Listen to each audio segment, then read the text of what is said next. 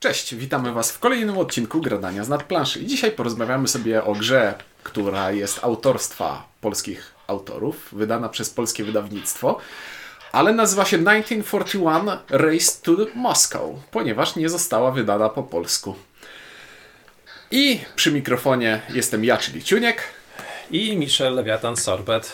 Dzień dobry, cieszę się, że jestem tu ponownie. Dziękuję za ponowne zaproszenie. No, jak gramy w grę, która technicznie rzecz biorąc na Board Game Geeku jest oznaczona jako wargame, to trudno byłoby nie zaprosić wojennika do odcinka. Szczególnie, że ja za tę grę nie zapłaciłem żadnych pieniędzy, tylko grałem na twoim egzemplarzu. Tak jest. Ja za ten egzemplarz też nie zapłaciłem ani złotówki, gdyż tak się składa, że pozyskałem go swego czasu od wydawnictwa Phalanx. Z dużą przyjemnością współpracowałem z Phalanx przy okazji promocji tej gry, kiedy ta gra była na Kickstarterze. Ale tak jak powiedziałeś, gra nigdy nie ukazała się w polskiej wersji językowej. Wiele wskazuje na to, że nigdy się w takiej wersji nie ukaże. I prawdą jest również, że figuruje jako gra wojenna, ale grą wojenną w praktyce Absolutnie nie jest. nie jest. To prawda. Wojenność tej gry polega na jej klimacie i od klimatu zaczniemy. Dobrze. Była sobie kiedyś taka gra, e, 1944 Wyścig do Renu, opowiadająca o tym, jak to alianci jadą sobie e, z każdej możliwej strony w 1944 roku w stronę Berlina i jak najszybciej chcą przekroczyć Ren, żeby Berlin zająć i zakończyć II wojnę światową jak najszybciej. Więc to była taka czarno-biała historia dobro kontra zło. A teraz w tej wersji, w sequelu tej gry mechanicznym, ale prequelu e, fabularnym, mamy trzy lata wcześniej e, i mamy Adolfa Hitlera wbijającego nóż w plecy Józefa Stalina. Trzecia Rzesza atakuje Związek Radziecki stara i stara się jak najszybciej zająć Moskwę, odcinając głowę dowództwu Armii Czerwonej. I klimatycznie bardzo pasuje tutaj e, hasło reklamowe filmu Aliens vs Predator, które brzmiało niezależnie od tego, kto wygra, my przegramy. Trochę tak jest, faktycznie. Gra rzeczywiście traktuje o operacji Barbarossa. Wcielamy się w rolę dowódców jednej z grup niemieckich armii i przemy w kierunku naszego strategicznego celu, którym jest Moskwa, ale grając także frontem północnym lub południowym, to mogło być odpowiednio Leningrad lub Rostów nad Donem.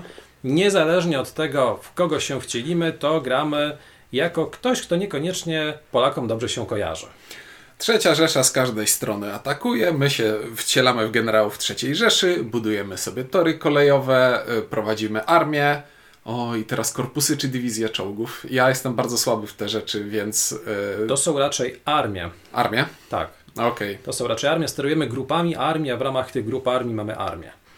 No Dobrze, więc jeśli e, się zapomnę i w ciągu e, tego odcinka będę używał słów korpus dywizja, to to wszystko oznacza tę figurkę, która chodzi po planszy i zajmuje tereny. E, Proszę osoby wrażliwe, żeby nie pisały w komentarzach, że się nie znam, bo ja wiem, że się nie znam na tym, e, ale treść chcę przekazać nadal. E, Dobrze. E, Więc tak, jest to gra, w której fabu która fabularnie jest grą kooperacyjną, ale mechanicznie absolutnie nią już nie jest, ponieważ wszyscy wcielamy się w generałów III Rzeszy, ale każdy z nas e, siedzących przy stole dostaje swój własny wycinek frontu do poprowadzenia i ściga się z innymi generałami o to, żeby jak najszybciej zrealizować swoje cele strategiczne. E, I znowu w pierwowzorze idea tego współzawodnictwa generałów była dla mnie naturalna, bo jak znam z historii postacie takie jak Patton i Montgomery, to id- idea tego am- ambitnego, wręcz e, chorobliwie ambitnego generała, który chce dla własnej chwały e, coś e, zrealizować cele, nie licząc się ze stratami w pewnym sensie, bardziej kojarzy mi się jednak z działaniami Patona jeżdżącego na czołgach niż z, ze sprawnie działającą blitzkriegową machiną III Rzeszy. E, wnikałeś w ten temat bardziej? Czy to jest, e, czy to pasuje klimatowo tak dobrze, jak e, pasowało w wyścigu do Renu? Przede wszystkim to ten Blitzkrieg III Rzeszy to jest taki mit, który funkcjonował w trakcie wojny i po wojnie, ale to chyba nie jest temat, żeby o tym rozmawiać. Natomiast wydaje mi się, że tematycznie to mimo wszystko jednak trzyma się kupę, bo mamy ewidentnie podkreślone element wyścigu trzech grup armii w kierunku celów strategicznych i faktem jest, że faktycznie niemieckie grupy armii i niemieckie armie rywalizowały ze sobą o to, kto szybciej poprze na wschód, kto weźmie więcej rosyjskich, przepraszam, radzieckich jeńców, e, kto e, zapisze się na kartach historii jako ten, kto poprowadził armię ku zwycięstwu. Więc ten element rywalizacyjny gdzieś tam na pewno występował, ale wydaje mi się, że on jest najmocniej wyeksponowany w zakresie dylematów, jakie gracz w trakcie rozgrywki będzie musiał rozstrzygać w momencie prób aprowizacji swojej armii. I e, też ta rywalizacja o dostępność środków transportu, którymi można następnie te zasoby transportować, fajnie oddaje to, jak wyglądała operacja Barbarossa i gigantyczne problemy logistyczne, które stały przed Niemcami. Czyli co, niezależnie od sztandaru ludzie są tacy sami. I tak, i nie. Na pewno pod wieloma względami są, ale w praktyce wojna to okrutna rzecz. Wojna to rywalizacja, to starcie dwóch sił, z których tylko jedna wychodzi zwycięska. Która historycznie wyszła, to doskonale wiemy, co to przyniosło Polsce też wiemy. Stąd też ta gra w przypadku Polaków budziła skrajne kontrowersje, bo warto też powiedzieć, że o ile gra jest to do zasady pomyślane jako gra, w której stajemy na czele niemieckich armii, to jest też opcja stanięcia na czele sowieckich sił broniących dostępu do mhm. Moskwy, więc w praktyce rzeczywiście możemy też ponieść i ten sztandar z młotem i kowadłem, jeśli taka nasza wola. Choć wydaje mi się, że w dzisiejszych czasach mniej będzie chętnych, aby się na takie zadanie pozwać. Z sierpem i młotem. Tak, sierpem i młotem. Dokładnie tak, przepraszam. A to my jesteśmy między młotem a kowadłem. No tak, jesteśmy między młotem a kowadłem od wielu lat. Teraz chyba bardziej między sierpem a młotem, tak mi się wydaje. Mm. No dobrze, czyli klimatu nie da się przeskoczyć tutaj. Jeśli kogoś, ktoś nie chce się wcielać w trzecią Rzeszę, to ta gra mu tego dylematu nie ułatwi, więc jedynym jeśli ktoś ma jakieś wątpliwości pod tym względem, to jedynym sposobem jest odcięcie mechaniki od tematu i skupienie się na tym tylko, że mój pionek idzie i chce jeść. Totalnie tak, chociaż z drugiej strony jest dużo gier euro, które mają całkowicie na siłę przyszedł temat i można grać w nie totalnie w oderwaniu od tego, o czym niby mają być, bo można wziąć przykładowo jakiegoś Kingdom Buildera, którego ostatnio nagrywaliście, którego ja ostatnio otwierałem. Kingdom Builder, w który nie ma żadnego związku z budową królestwa i ciężko sobie nawet wyobrazić tę budowę. Podobnie można zagrać w wyścig do Moskwy, choć szczerze mówiąc, Phalanx mimo wszystko włożyło sporo wysiłku, żeby ten klimat był odczuwalny. Mhm. Więc ciężko jest mimo wszystko usiąść do tej gry, nie widząc w co się gra. Wyścig do Renu był grą, która prezentowała się, nie chcę użyć słowa biednie, ale można by tę grę w ten sposób opisać, ponieważ graficznie była dosyć oszczędna. Ja wolę bardziej słowo, że była ona wystylizowana. I ten styl wyścigu do Renu mi się podobał, gdzie mhm. całość planszy była utrzymana w kolorach sepi e, i e, wszystkie elementy, które by miały znaczenie dla graczy, były zaznaczone w sposób kontrastowy, wyraźny, oszczędny, oszczędny ale skuteczny. W przypadku wyścigu do Moskwy postanowiono e, pójść o, I znowu, to nie, fotorealizm to nie jest słowo, którego szukam. Postanowiono pójść w to, żeby mapa faktycznie wyglądała jak mapa, żeby były na niej kolorki, żeby strzałek było więcej, żeby były jakieś ozdobniki na tej planszy, oznaczenia. I jak ci się to widzi, ponieważ mi widzi się to średnio. Zrobiło się na tej planszy za dużo i za mało czytelnie. Plansza to jest jeden z tych elementów, które moim zdaniem wypadły chyba najsłabiej w grze. I to z kilku powodów, zarówno ze względu na czytelność, faktycznie tam się po prostu za dużo dzieje. Po drugie, to jest gra, w przypadku której będziemy umiejscawiać różnego rodzaju znaczniki, plastikowe znaczniki armii, plastikowe znaczniki zasobów. I momentami na niektórych polach zrobi się taki tłok, że nie będzie wiadomo co, gdzie leży i ile tego leży. Mm. Więc to są moim zdaniem dwa problemy. Zarówno pod względem czytelności, jak i miejsca, które momentami niektóre elementy zajmują na planszy, a co za tym idzie też nawet ryzyka przykład, przypadkowego przesunięcia pewnych znaczników. I, I to bywa faktycznie problematyczne. No bo jeśli na, powiedzmy, na jednym polu na planszy może znajdować się. Yy... Cichaj. Jeśli na jednym polu na planszy może znajdować się jednocześnie magazyn amunicji, magazyn jedzenia i magazyn e, paliwa. I te wszystkie znaczniki musimy usypać w taką kupeczkę i plansza w żaden sposób nie przewiduje, żeby te rzeczy na tej planszy leżały, mimo że zasady gry to przewidują to ja nie jestem pod tym względem zachwycony, jeśli chodzi o wykonanie. Tak samo nie jestem zachwycony mm, tym, jak prezentują się nasze armie. E, ponieważ o ile jeszcze armia piechoty mhm.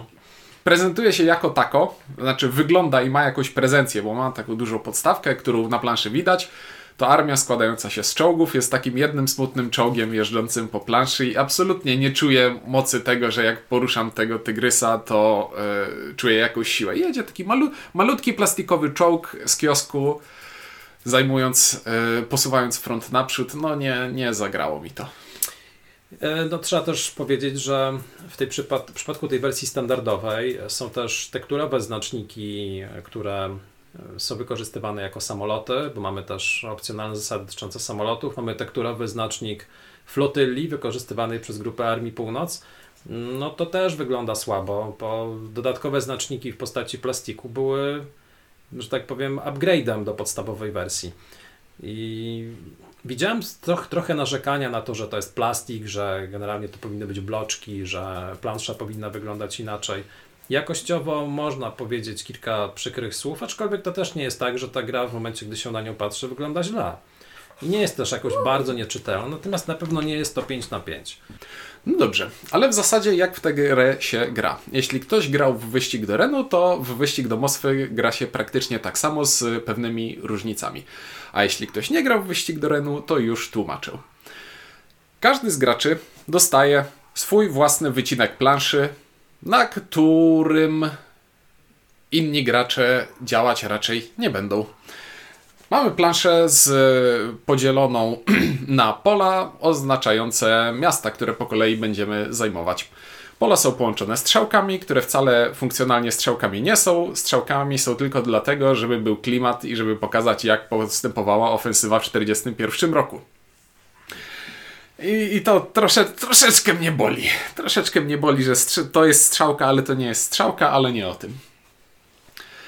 E, każdy z graczy ma na planszy, w zależności od tego, czy gra e, frontem na północy, czy bardziej na południe, e, to każdy z graczy ma pewną liczbę armii, piechoty i czołgów. I tymi armiami będzie się po planszy poruszał rozbijając fortyfikacje i armię Armii Czerwonej, zajmując teren, tworząc kotły, odcinając e, teren, okrążając, zajmując teren, zdobywając zasoby i tak dalej, i tak. I wszystko po to, żeby koniec końców dojechać na e, skraj mapy i zająć punkt strategiczny pozwalający osiągnąć zwycięstwo w grze.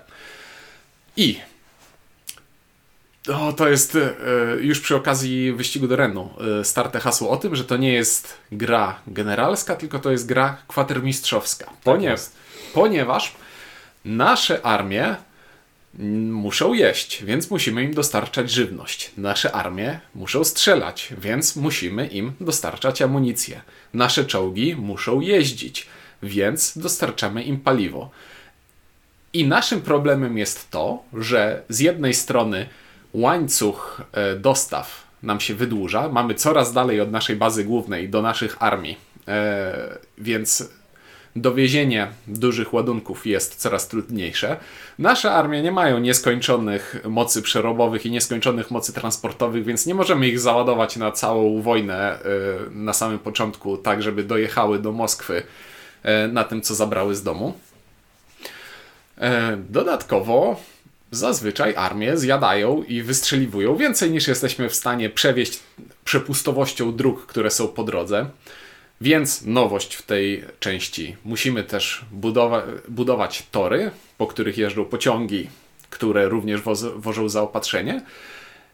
I w ten oto sposób z Wargame'a przechodzimy do eurogry polegającej na zarządzaniu zasobami. To znaczy, tak. zasoby musimy mieć, zasoby muszą być w odpowiednim czasie, w odpowiednim miejscu i mamy kilka abstrakcyjnych pomysłów mechanicznych wpływających na to, że w sposób nie bezpośredni ze sobą konkurujemy, ponieważ, tak jak wspomniałem wcześniej, budujemy tory i wysyłamy po nich pociągi i na cały front jest jedna pula pociągów i który generał jako pierwszy sobie te pociągi zaklepie, ten pewnie te pociągi będzie miał, a inni nie będą mogli już tak y, skutecznie dobierać sobie pociągów y, z trzeciej Rzeszy i będą musieli wozić ciężarówkami albo wozić mniej efektywnie. I w zasadzie.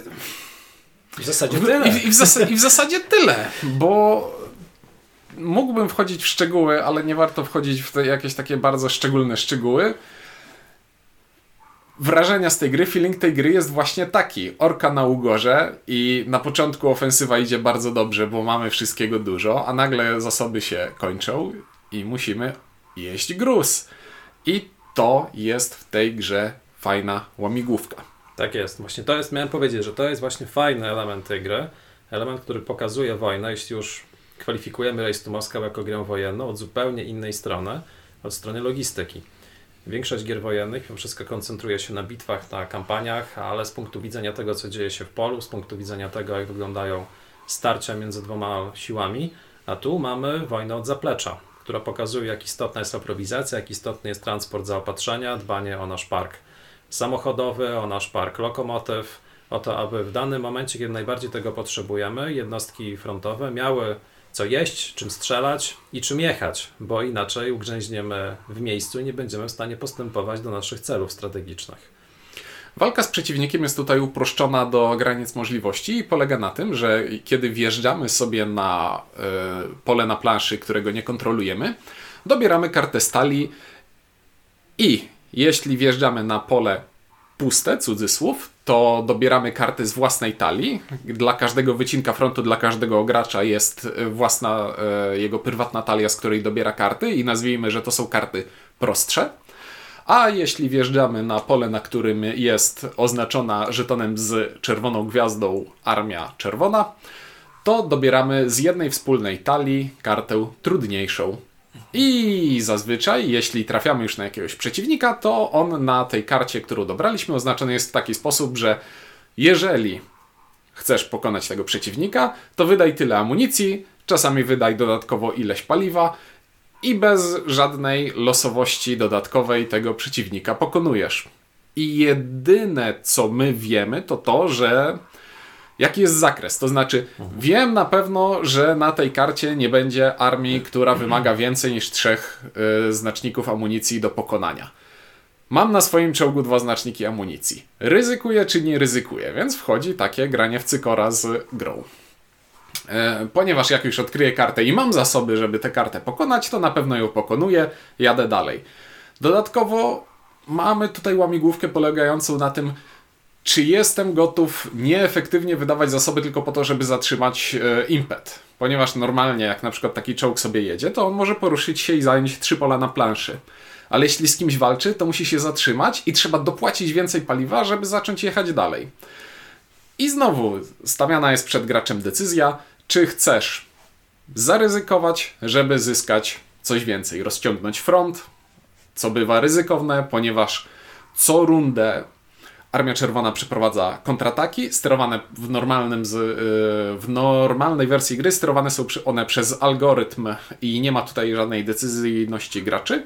Po prostu sprawdzamy, które pola są odkryte na kontratak i tracimy kontrolę nad takimi polami, co może nam przerwać łańcuch zaopatrzenia, co bywa dosyć bolesne i skutkując znowu opóźnieniem, ponieważ w tej grze zarządzanie ryzykiem sprowadza się właśnie do tego, żeby zyskać impet, utrzymać impet, nie stracić impetu, a czasem może, zaryzy- a czasem może stwierdzić, że wcisnę hamulec i jednak nie pojadę dalej, zagram bezpiecznie, może przeciwnik się wykop- wykopyrtnie na czymś własnym. Tak ładnie to opisałeś, że zastanawiam się nad tym, e, czy ta gra faktycznie jest grą, którą można zakwalifikować do gier wojennych i trochę o tym klimacie rozmawialiśmy. O tym elemencie push your luck też rozmawialiśmy, ale to jest już bliższe zdecydowanie innym rodzinom gier. Natomiast to zarządzanie zasobami mimo wszystko jest moim zdaniem elementem, elementem pierwszoplanowym. Mhm. I to, w jaki sposób będziemy zarówno zarządzać tym, co w danym momencie składujemy u siebie w źródle zaopatrzenia, dokąd to przekazujemy, z wykorzystaniem jakiego środka lokomocji to przekazujemy i czy przypadkiem nie podbieramy czegoś rywalom, będzie miało kluczowe znaczenie. E, co do tych bitew i bardzo abstrakcyjnego charakteru rozstrzygania bitew, to pełna zgoda.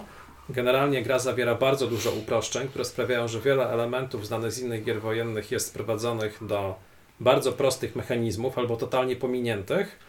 E, to też wpływa na grywalność i mimo wszystko na próg wejścia. I Race to Moscow jest grą specyficzną, o tyle, że jest czymś na kształt hybrydy między grą wojenną a grą euro. I w praktyce jest dla wszystkich, co sprawia, że jest dla nikogo. Mhm. Bo to jest gra typu. W sumie, tak jak się nad tym zastanowię, to ona jest prosta. I jest prosta na takiej zasadzie, że jak pierwszy raz przyniosłeś tutaj y, wyścig do Moskwy i ja nie czytałem instrukcji, ale pamiętałem instrukcję wyścigu do Renu, która też była względnie prosta. I sprowadziło się to do tego, że rzuciłem okiem na kartę pomocy i stwierdziłem, wszystko już wiem, możemy grać. Uh -huh. A później okazało się, że ale wiesz co? Ale ta zasada, która jest opisana na karcie pomocy, w instrukcji jest opisana trochę inaczej i to tak. jednak tak nie działa. No właśnie. Ponieważ w tej grze jest Kręgosłup rozgrywki jest bardzo prosty i bardzo intuicyjny. Nie wiem, czy to jest najlepsze, co mógłbym powiedzieć, ale zaryzykuję, że jest w pewien sposób intuicyjny. Dzieją się rzeczy, które łatwo od razu widać, jakie konsekwencje mają rzeczy, które mhm. robię, jak na przykład abstrakcyjny mechanizm tego, że jeśli zabieram ostatnią lokomotywę z magazynu, to następuje pewien reset, który sprawdza, że lokomotywy się odradzają, przepustowość się zeruje i tak jakby pewien etap gry postępuje dalej. Mhm. Ale dodatkowo nakładzione jest do tej gry sporo takich drobiażdżków, tak, e, o których trzeba pamiętać, szczególnie jeśli jeszcze dodatkowo korzystamy z modułów zasad dodatkowych, które w założeniu mają urozmaicać rozgrywkę, ponieważ rozgrywka sama podstawowa jest, jakby to ująć, dosyć biedna. Tak, bo jest parę dodatkowych opcjonalnych zasad, ale takich, które moim zdaniem warto wykorzystywać od pierwszych gier, chyba że chcemy zagrać jakąś grę zapoznawczą, to wtedy można zagrać bez nich. Ale zasady dotyczące korzystania z lotnictwa, korzystania z kart Oberkommando, Der Wehrmacht, czy, czy nie pamiętam, czy, czy to były karty OKH, zdaje się. OKH. Były, to były karty, które też wprowadzają sporo zamieszania, które mogą nam mocno pomóc. No to są zasady, z których po prostu trzeba korzystać, jeśli chcemy, żeby ta rozgrywka była interesująca i wciągająca. Interesująca i wciągająca, zgadzam się, ale wydaje mi się, że przez dwie pierwsze. O, i znowu, żeby nie zabrzmieć bardziej negatywnie niż chciałbym, żeby to zabrzmiało. Bo co do zasady, mnie ta gra bawi, mhm. ale szacuję jej żywotność na około 6 partii. Mhm. Dla mnie. A później muszę coś zapomnieć i dopiero mógłbym e, siadać na kolejne partie. Ponieważ przez to, jak ta gra jest e, abstrakcyjna i jak niewiele jest w gruncie rzeczy losowości, a tam, gdzie ta losowość jest, to zamyka się w widełkach, muszę zapłacić od 1 do 3 amunicji, to dosyć szybko można wymyśleć sobie sposób, jak tymi armiami na początku na przykład poruszać. Takie szachowe otwarcia. Tylko co by było, gdyby szachownica zamiast ośmiu kolumn miała trzy kolumny? Miałem identyczne skojarzenie. Miałem właśnie powiedzieć, że trochę przypomina mi to teorię debiutów szachowych. Kiedy analizujesz, które z nich są optymalne. I ktoś, kto siedzi w szachach, nie będzie otwierać partii posunięciem A4, bo wie, że to jest bez sensu. Chyba, że chce poeksperymentować, ale jest to jedno z otwarć nieoptymalnych typu tak samo, nie wiem, H4 czy... F5 chyba jest... No ale to, to F5 F, to z perspektywy czarnych, prawda? Natomiast tak. z perspektywy białych, powiedzmy, debiut A4 nie ma większego sensu. O tyle też w przypadku Race to Moscow będą otwarcia, które też nie mają totalnie żadnego sensu, mm. które można wykonać, bo zasady na to pozwalają, ale w żaden sposób nas to nie przybliża do realizacji celów. Także faktycznie po kilku partiach, zwłaszcza grając solo, będzie już tego typu poczucie, że w zasadzie wiemy, jak w tę zagrać, jak, jak w tę grę zagrać. I tylko od tego, jak karty ułożą się w talii pościgu lub w talii głównej, będzie zależało to, to, to, jak szybko uda nam się dojechać do celu. O właśnie, jak szybko, bo też ja ostatnią swoją partię zagrałem Armią Północ, ta, która ma ten statek, którym dodatkowo może tak. zamykać kocioł i okrążać. I wymyśliłem sobie pewien sposób grania Armią Północ, i niezależnie od tego, co mi z tej talii będzie wychodzić, to ja nadal będę realizował ten sam plan, tylko mogę go zrealizować szybciej lub wolniej, ponieważ mhm. zauważyłem, że tam w pewnym momencie, je, na, sam, na samym początku można kilka armii odciąć bardzo konkretnym ruchem. No i myślałem, myślałem i nie znalazłem żadnej sensownej alternatywy e, dla tego. Ale istotne też jest to, że gra skaluje się w taki śmieszny sposób, że każdy układ osobowy trzeba rozpatrywać jako trochę inny układ startowy. To znaczy, tak. to rozwiązanie, o którym mówię, działa dla partii, w której gramy we dwie osoby i y, nikt nie gra środkową par, y, środkowym elementem, środkowym odcinkiem frontu mhm. i wtedy to się liczy tak, jakby on był bezpieczny i tak. wtedy nie może przejść kontratak przeciwnika. O, i na przykład dla tego układu znalazłem sobie dla Armii Północ rozwiązanie i kolejne moje partie będą wyglądały w tym układzie tak samo. Stąd policzyłem sobie te sześć partii, ponieważ dla dla uproszczenia, trzy fronty każdym zagram po dwa razy, no i tyle, a później muszę zapomnieć pewne rzeczy, żeby móc grać dalej.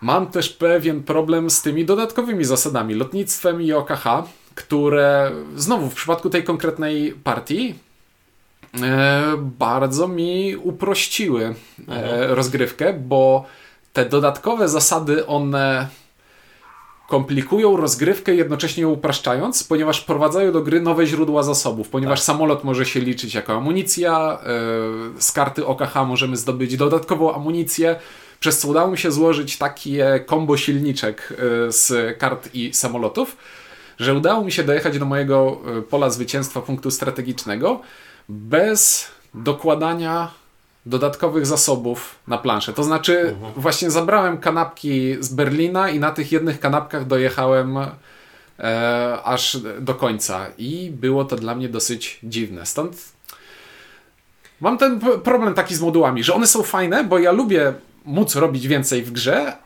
ale obniżają poziom trudności, a lubię jak w przypadku tej konkretnej gry lubię jak jest trudno. Mhm. Front północny to chyba jest największy problem w całej grze, bo widziałem zarzuty stwierdzające, że jeśli ktoś poprawnie zagra frontem północnym, to nie ma prawa przegrać.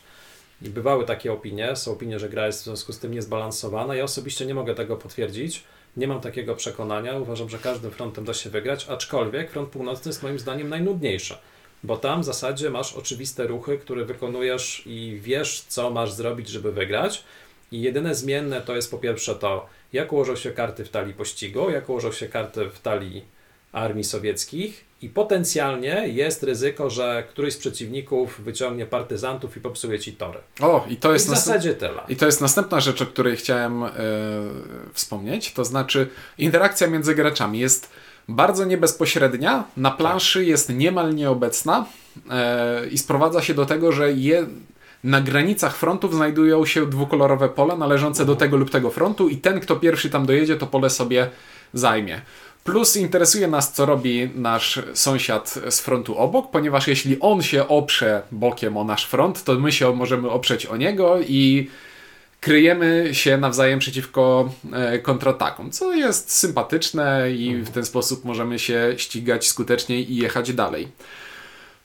Ale najwyraźniej ktoś stwierdził, że jest yy, interakcji w ten sposób za mało, więc w tej prostszej talii kart swojej prywatnej każdy ma kartę partyzantów, którą gra się na innego gracza. I ta karta po prostu psuje jeden odcinek torów wybudowanych przez któregoś z innych graczy. Co sprowadza się do tego, że jest to mega słabe i mega trywialne i mega niepomysłowe i nieciekawe, bo sprowadza się to tylko i wyłącznie do tego, że przeciwnik traci kolejkę, bo tory można budować jedne na kolejkę, robi się to za darmo i robi się to względnie automatycznie. Więc jak gram tę kartę, to w sumie nie szczególnie ma znaczenie, który odcinek torów zniszczę przeciwnikowi, bo one rzadko się rozgałęziają, więc pewnie zniszczę ten, który jest. Ten, który najwcześniej odcina, przycina cały, cały kręgosłup mhm. e, zaopatrzeniu przeciwnika. A on bezkosztowo, znaczy bezkosztowo, tracąc impet, ale względnie bezkosztowo w kolejnej rundzie sobie e, to odbudowuje więc funkcjonalnie ta karta sprowadza się tylko i wyłącznie do tego, że przeciwnik traci kolejkę. Czego strasznie nie lubię, bo jest to słabe i niepomysłowe. I jeśli ta karta leży u ciebie na samym wierzchu talii, to mnie ona nie boli wcale. Nie boli. Tak, jeśli leży gdzieś w środku, to trochę zaboli, stracę kolejkę, a jeśli na samym dnie, to może się do niej nie dokopiesz. To w ogóle nie będzie, tak. No to jest problem polegający rzeczywiście na tym, że może być tak, że ta karta będzie miała wpływ albo nie, nie będzie miała żadnego wpływu, na co ty nie masz żadnego wpływu. E, bo to, w którym momencie te karty dobierzesz, to nie, ma, nie masz na to żadnego wpływu. I w praktyce może być tak, że dobierzesz ją w momencie, gdy nie da ci żadnej korzyści, z drugiej strony możesz ją dobrać w momencie, który całkowicie popsuje plany przeciwnikowi, bo akurat użyjesz jej wtedy, gdy ktoś chciał podciągnąć zaopatrzenie do jednostek frontowych. Ale czy to było efektem tego, że podjąłeś świetnie zorganizowaną strategicznie ofensywę i zdecydowałeś o tym, że wyślasz tam partyzantów koledze na tyły? Nie, to po prostu wynika stąd, że akurat dobrałeś tę kartę. Mhm.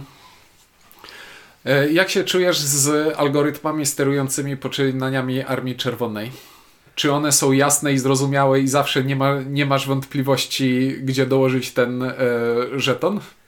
Wiesz co, no miejscami faktycznie jest, e, jest wątpliwość. Kiedy zadajesz to pytanie, to sam je sobie zacząłem teraz zadawać, ale akurat tego konkretnego elementu to bym się nie czepiał. To jest moim zdaniem wszystko dosyć klarownie opisane, a jeżeli masz wątpliwość, to po prostu podejmujesz decyzję. Mm. Więc zwłaszcza grając na tym odwrocie, czyli na teoretycznie bardziej skomplikowanych e, generałach sowieckich, masz kilka punktów, które wprost mówią ci o tym, gdzie wędrują sowieckie armie i jest może nawet prościej umiejscawiać te znaczniki niż na podstawowej wersji, choć gra się ciężej. Natomiast jakichś szczególnych wątpliwości gdzie, to raczej nie, no raczej tam, gdzie najmniej przeszkodzimy sobie, a najbardziej rywalom. A nie odniosłeś wrażenia, że e, te algorytmy generałów Armii Czerwonej zrobione są w ten sposób, że bo co Ide, idea, mamy literę prawa i y, ducha prawa. I w mhm. duchu tej zasady y, ja gram swoją turę, a później turę kontratak przeprowadza Armia Czerwona na moim odcinku. Y, więc jest akcja moja, reakcja przeciwnika we mnie. Więc taka jest idea. A zgodnie z literą tego, co jest zapisane, czasem dochodzi do sytuacji, skrajnych, bo skrajnych, ale dochodzi, że w mojej turze kontratak idzie w fragment, w fragment e, rywala. frontu rywala, więc mam podwójną korzyść. Ja się posunąłem i przeciwnik dostał jakąś armię przed siebie. Bo tam na przykład jest zasada, która mówi jest taki cały flowchart yy, mówiący, jeśli możesz, to wystaw na przykład obok Kijowa, ale jeśli nie możesz, to wystaw w jakimś kolejnym mieście i na przykład najbliżej armii najbliżej, najbliżej dowolnej armii niemieckiej. Tak, to prawda. I nagle się okazuje, że zgodnie z literą zasad, ale wbrew duchowi zasad, tak odnoszę wrażenie. Chyba, że miał być to mechanizm mający spowolnić tego, który przeciwnika, który najszybciej idzie, ale to wtedy nie podoba mi się to podwójnie. Mogło tak być, ale wydaje mi się, że akurat tego, tego mechanizmu wystawiania sowieckich armii to mi się jakoś szczególnie nie czepiał. Myślę, że jest wystarczająco dużo innych tematów, których mm. możemy się czepiać. Więc proszę, przejdźmy do tej litanii.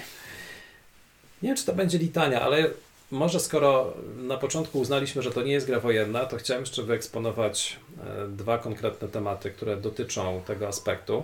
Pierwszy jest taki, że Race to Moscow utrwala mit o zmotoryzowanej armii niemieckiej w trakcie operacji Barbarossa. Mamy, przypomnę, ciężarówki i mamy kolej, a w praktyce gro zaopatrzenia, które Niemcy podciągali, szło dzięki koniom i dzięki transportowi zupełnie innemu niż transport kołowy, zmechanizowany i transport e, kolejowy.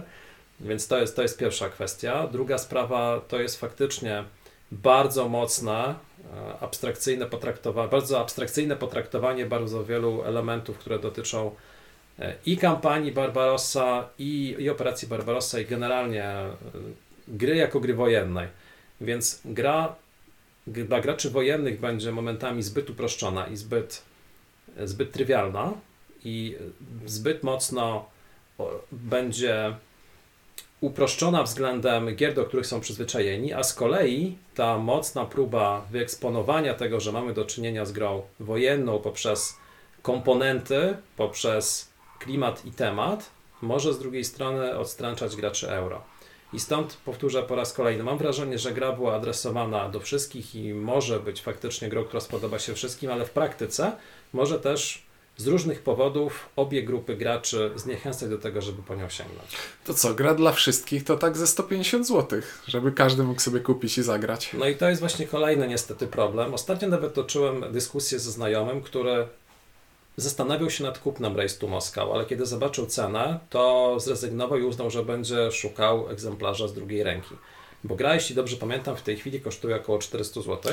Jak wpisałem sobie przed chwilą w telefon w Google y, wyszukiwanie oferty na Amazonie, to na Amazonie znalazłem za 457. Więc to nie jest ani najdroższa, ani najtańsza y, opcja tej gry, ale jest droga. Czyli około 400 zł, myślę.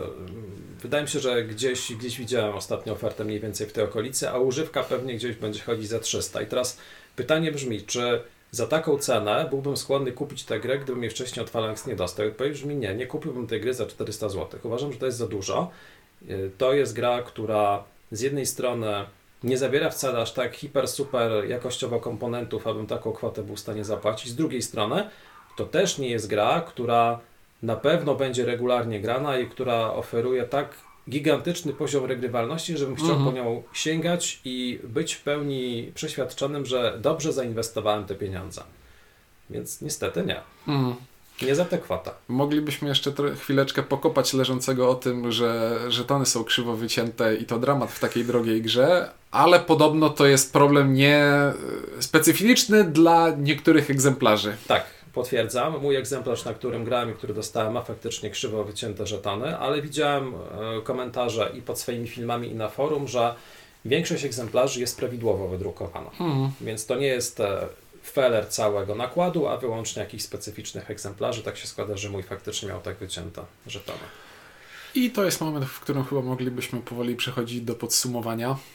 E, ja powiem tak, że dla tak, żeby usiąść i zagrać, to ja w tej chwili mogę usiąść i zagrać. Tak. Bo to jest bardzo fajna, pro, względnie prosta łamigłówka w szukanie rozwiązania, mhm. której największą bolączką jest to, że znowu, jeśli sobie wytnę z pamięci e, cenę tej gry, to to jest faj, fajna gra na niezbyt dużo partii, bo te mhm. rozwiązania dosyć szybko można znaleźć i ta rozgrywka w poszukiwanie tych rozwiązań jest bardzo sympatyczna i bardzo przyjemna. Ale jak sobie przypomnę z tyłu głowy, że to jest gra na 6 partii za 450 zł, to już trochę entuzjazm mój opada i koniec końców mogą mi się podobać pociągi jako alternatywne y, źródło zaopatrzenia na froncie. Może mi się podobać ta zabawa pushyorlakowa w zachowanie impetu, w natarciu i w szukaniu miejsca, gdzie najlepiej wjechać swoim pancernym klinem i zrobić kocioł i nagle okazuje się, że zamknąłem w tym kotle trzy armie i to mhm. jest zawsze satysfakcjonujące. Mhm. No ale koniec końców dochodzę do wniosku, że w sumie to bym chętniej zagrał w wyścig do Renu, który jest. Nie ma pociągów, jest trochę prostszy, ma mniej przekombinowany algorytm kontrataku przeciwnika. Nie znajduje. I, I, wygląda według mnie bardziej atrakcyjnie, bardziej ciekawie, bardziej interesująco. No i nie znajduję dobrych argumentów yy, za tym, żeby polecić wyścig do Moskwy jakoś mocniej. E, no, ja stoję trochę w rozkroku, bo mimo wszystko przypomnę, że kibicowałem mocno temu projektowi, gdy walczył o ufundowanie na Kickstarterze e, i wtedy przedstawiałem grę na swoim kanale, mówiąc o tym, co stanowi jej mocne, ale jednocześnie też, co stanowi jej słabsze strony.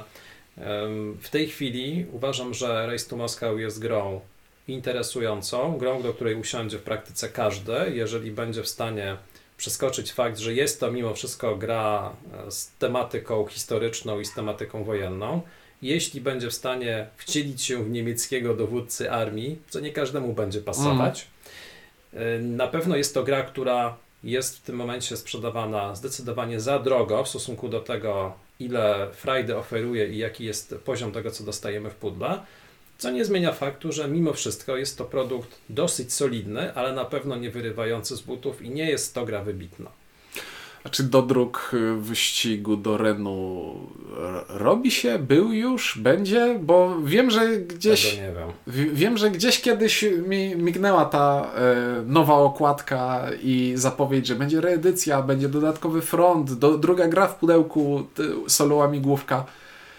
No i zniknęło tak jakoś. Tutaj te, tego nie wiem, ale skoro już jesteśmy przy tym temacie, to chyba też warto powiedzieć, że powstały w tej chwili dwie części race, natomiast sam silnik e, dotyczący tego wyścigu różnych grup armii jest na tyle uniwersalny, że można śmiało wykorzystywać go też na innych teatrach działań, mhm. albo jeśli dusza zapragnie, równie dobrze można zaprojektować grę niewojenną, która będzie równie dobrze też oferować podobną jakość doznań, ale w zupełnie innym settingu. Mhm. Więc oddając też to, co, co warto oddać autorowi, to jest to, że mimo wszystko ten system jest na tyle elastyczny, na tyle przystępny, że wyobrażam sobie jego wykorzystanie też w przypadku modelowania innego rodzaju gier. No Widzę tu pewien potencjał. No dobrze. Czyli e, było słychać z tego, co mówiłem, ale e, nie padło dosłownie, więc dla mnie z bólem serca to jest zero w naszej skali dwustopniowej ocen, ponieważ może by mi zagrał, ale jakby ktoś mi postawił. Znaczy, zagrałbym, ale jak ktoś by mi. Ale mieć nie muszę, a jak ktoś by mi mhm. postawił obok siebie Moskwę i Ren, to jednak skłonię się ku rzece niż miastu. Okej, okay, e, to ja w takim razie dostosuję się do tego, co stoi na pudełku i w materiałach promocyjnych gry, gdzie stwierdza się, że jest to gra od 1 do 3,5 gracza i dam tej grze połówkę. E, bo widzę w niej potencjał, bo uważam, że nie jest to gra zła, jest to gra przyzwoita, posiadająca sporo różnych wad, adresowana do moim zdaniem niekoniecznie sprecyzowanego grona odbiorców, ale mimo wszystko nie jest to gra zasługująca na zero, natomiast czystym sumieniem jedynki też wystawić nie mogę. Mm. Jest to 0,5. I niech każdy sobie odpowie, czy chce w tę grę zagrać. No dobrze, i tą kontrower kontrowersyjnym złamaniem naszej konwencji oceniania gier kończymy ten odcinek mówimy dobranoc i żegnamy się. Mówili dla Was Michela Wiatan Sorbet i Ciuniek. Cześć i do usłyszenia za tydzień.